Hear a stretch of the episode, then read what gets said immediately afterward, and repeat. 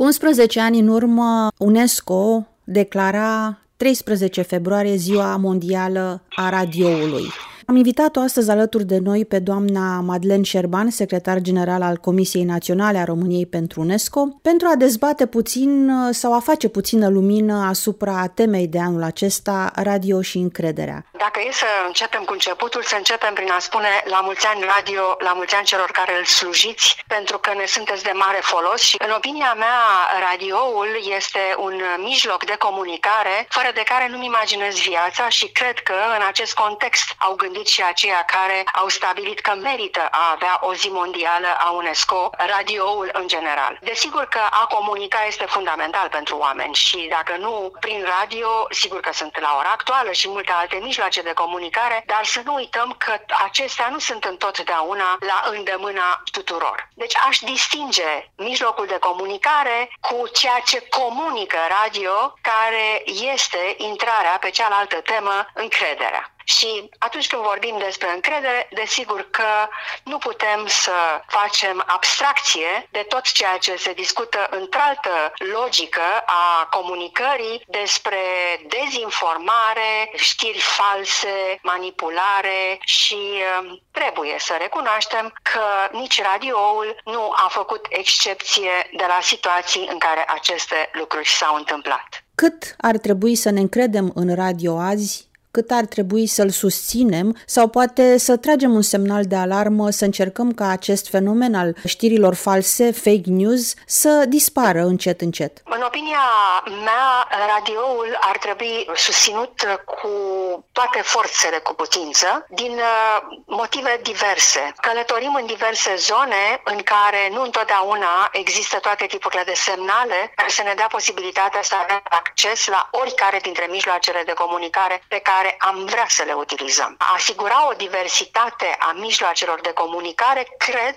că ține în primul rând de posibilitatea de a avea acces. Dar având acces, atunci poți să fii și pe mai multe surse de informare. Pe de o parte, dacă ar fi să mă refer la Radio România Cultural sau alte tipuri de radiouri, ca de exemplu Radio Actualități, deja această specializare îți oferă posibilitatea de a alege acel interlocutor pe care vrei să-l asculți, având deja o preselecție realizată. Deci oricare forme de manifestare ale radioului, în opinia mea, ar merita a fi susținute. Apoi intrăm în zona de comunicare. Oricare ar fi mijlocul de comunicare, cu toții ar fi cazul, cred, să avem cât mai multe posibilități de a ne forma spre a avea eventual gândire critică, să-ți ofere posibilitatea de a-ți crea anumite dubii cu privire la o informație pe care o auzi, dar pe care să ai curiozitatea să o verifici. În simplul fapt că nu crezi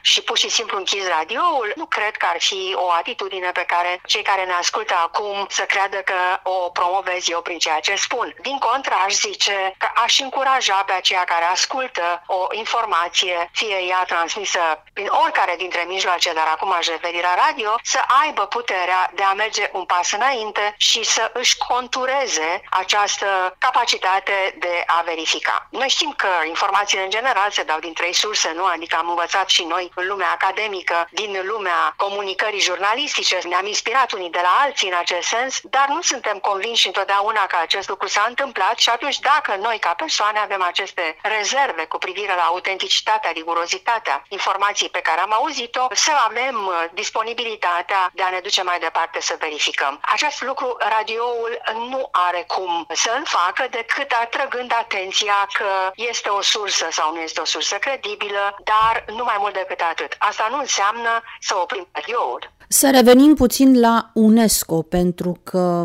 această instituție la nivel mondial, la nivel național, înseamnă și preocuparea pentru educație. De aici cred că nu întâmplătoare a fost alegerea acestei zile dedicate radioului, pentru că până la urmă radio este și o sursă de educație, este un alt fel de manual. Cu certitudine și dacă ne referim la UNESCO, în fapt, cred că am obligația ca imediat să adaug că unul dintre domeniile majore în care UNESCO își desfășoară activitatea se numește informare și comunicare. Deci nu este întâmplător oricum că radioul este în sfera de preocupări a UNESCO-ului și după cum ne amintim cu toții, există manual al UNESCO-ului care a fost tradus prin amabilitatea specialiștilor de la Facultatea de Jurnalism a Universității din București și există în limba română cu privire la știrile care dezinformează sau comunicarea care dezinformează sau perpetuează informație falsă. Deci iată că UNESCO face în așa fel cât să spună oameni, buni cetățeni, informați-vă, documentați-vă și dacă aveți nevoie să vedeți cum puteți,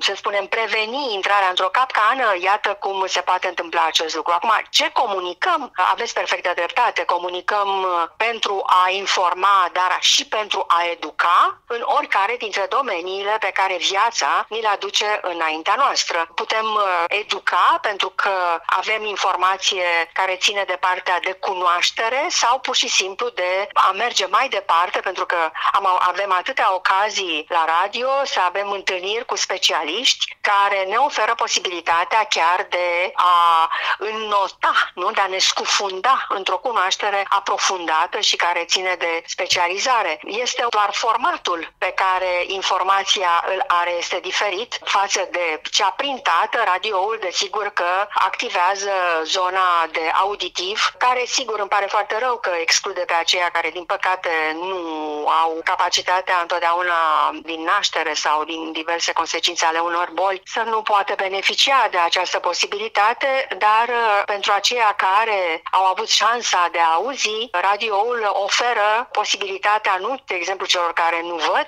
să se audă despre ceea ce este vorba, deci compensează anumite tipuri de dizabilități pe care le avem uh, din nefericire, fie că ne-am născut așa sau accidente, boli ne-au adus în această situație. Dar, așa cum spuneți, este un manual. Este un manual pe suport uh, auditiv și care de multe ori face mult mai mult decât uh, unul tipărit. Eu știu că se spune că o imagine face mai mult decât o mie de cuvinte, dar și atunci când, spre exemplu, conduci pe distanțe lungi, dacă vrei să fii acompaniat de o anumită informație, de multe ori deschizi radioul.